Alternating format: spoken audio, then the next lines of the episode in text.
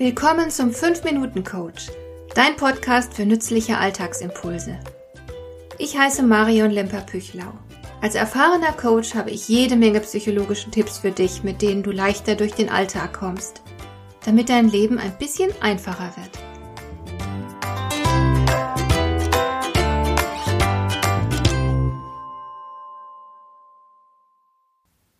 Nicht jeder von uns ist in der Lage, Bücher zu schreiben.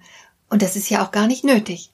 Allerdings sollte jeder von uns in der Lage sein, klar und verständlich zu schreiben, so dass Leser wirklich etwas mit dem Text anfangen können. Wenn du eine Weihnachtskarte schreibst, sollte dein Adressat die Karte gerne lesen. Der Text muss ansprechend sein. Und wenn du im Business einen Text formulierst, gilt dasselbe. Wer immer ihn liest, muss etwas damit anfangen können. Auch psychologisch muss der Text so ansprechend sein, dass Leser sich darauf einlassen. Wie erreichst du das? Es gibt ein paar sehr einfache und leicht zu befolgende Regeln. Einige davon möchte ich dir in dieser Folge nahelegen. Zunächst mal sollten Texte nicht zu lang sein. Gerade im Business herrschen Druck und Zeitmangel. Da sind unnötig lange Texte die reinste Zeitverschwendung und verringern sogar die Wahrscheinlichkeit, dass sie überhaupt gründlich gelesen werden. Solche langatmigen Ausführungen überfliegen wir schnell mit den Augen und dann besteht die Gefahr, dass uns ein wichtiger Aspekt entgeht. Wenn du also willst, dass die Botschaft ankommt, dann fasse dich kurz und bringe das Wesentliche auf den Punkt.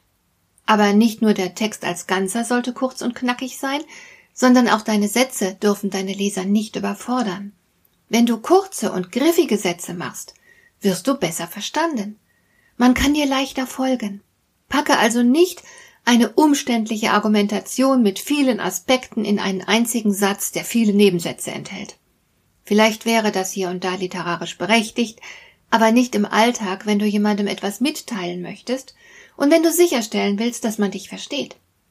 Achte zudem darauf, dich verständlich auszudrücken. Der Text braucht eine innere Logik. Springe nicht zwischen den inhaltlichen Aspekten hin und her, du brauchst einen roten Faden. So stellst du sicher, dass jeder Leser deinen Gedanken auch wirklich folgen kann. Verständlichkeit ist oberstes Gebot. Ansonsten kannst du dir den Text sparen. Grundsätzlich wirkt jeder Text dynamischer, wenn du viele Verben benutzt und dich vor Substantivierungen hütest.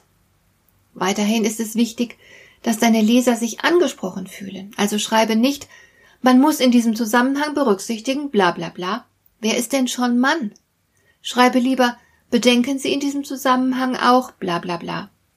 So wird aus einem abstrakten Argument eine direkte Aufforderung. Wer immer das liest, wird sich auf diese Weise angesprochen fühlen. Du wendest dich ja unmittelbar an ihn. Diese Person ist gemeint. Damit erzielst du natürlich eine viel stärkere Wirkung. Dass du etwas unglücklich formuliert hast, merkst du an den vielen Substantiven, die beispielsweise mit Keit, Heit, Ung, Ismus etc. enden. Solche Wörter sind verdächtig. Wenn zu viele davon in deinem Text auftauchen, ist er sehr wahrscheinlich zu abstrakt und berührt deine Leser nicht. So löst du keine Bilder oder Gedanken aus. Deine Botschaft rauscht an der Wahrnehmung deiner Leser vorbei. Da bleibt nicht viel haften. Ein anderer häufiger Fehler besteht in der Verwendung von Adjektiven. Manche verwenden sie zu sparsam, andere zu großzügig. Es macht einen riesigen Unterschied, ob du schreibst, dieses Problem bewirkt oder dieses lästige Problem bewirkt. Da passiert etwas beim Lesen, da entstehen Gefühle, jeder weiß, wie sich lästig anfühlt.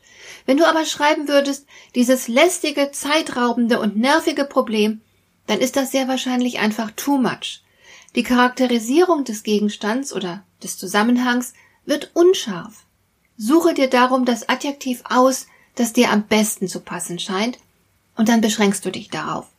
So kommt deine Botschaft viel, viel klarer rüber.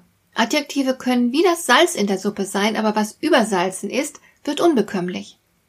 Wenn du diese wenigen Tipps beherzigst, dann darfst du schon mal sicher sein, dass du mit hoher Wahrscheinlichkeit deine Leser erreichst und mit deinem Text genau das auslöst, was du bewirken möchtest.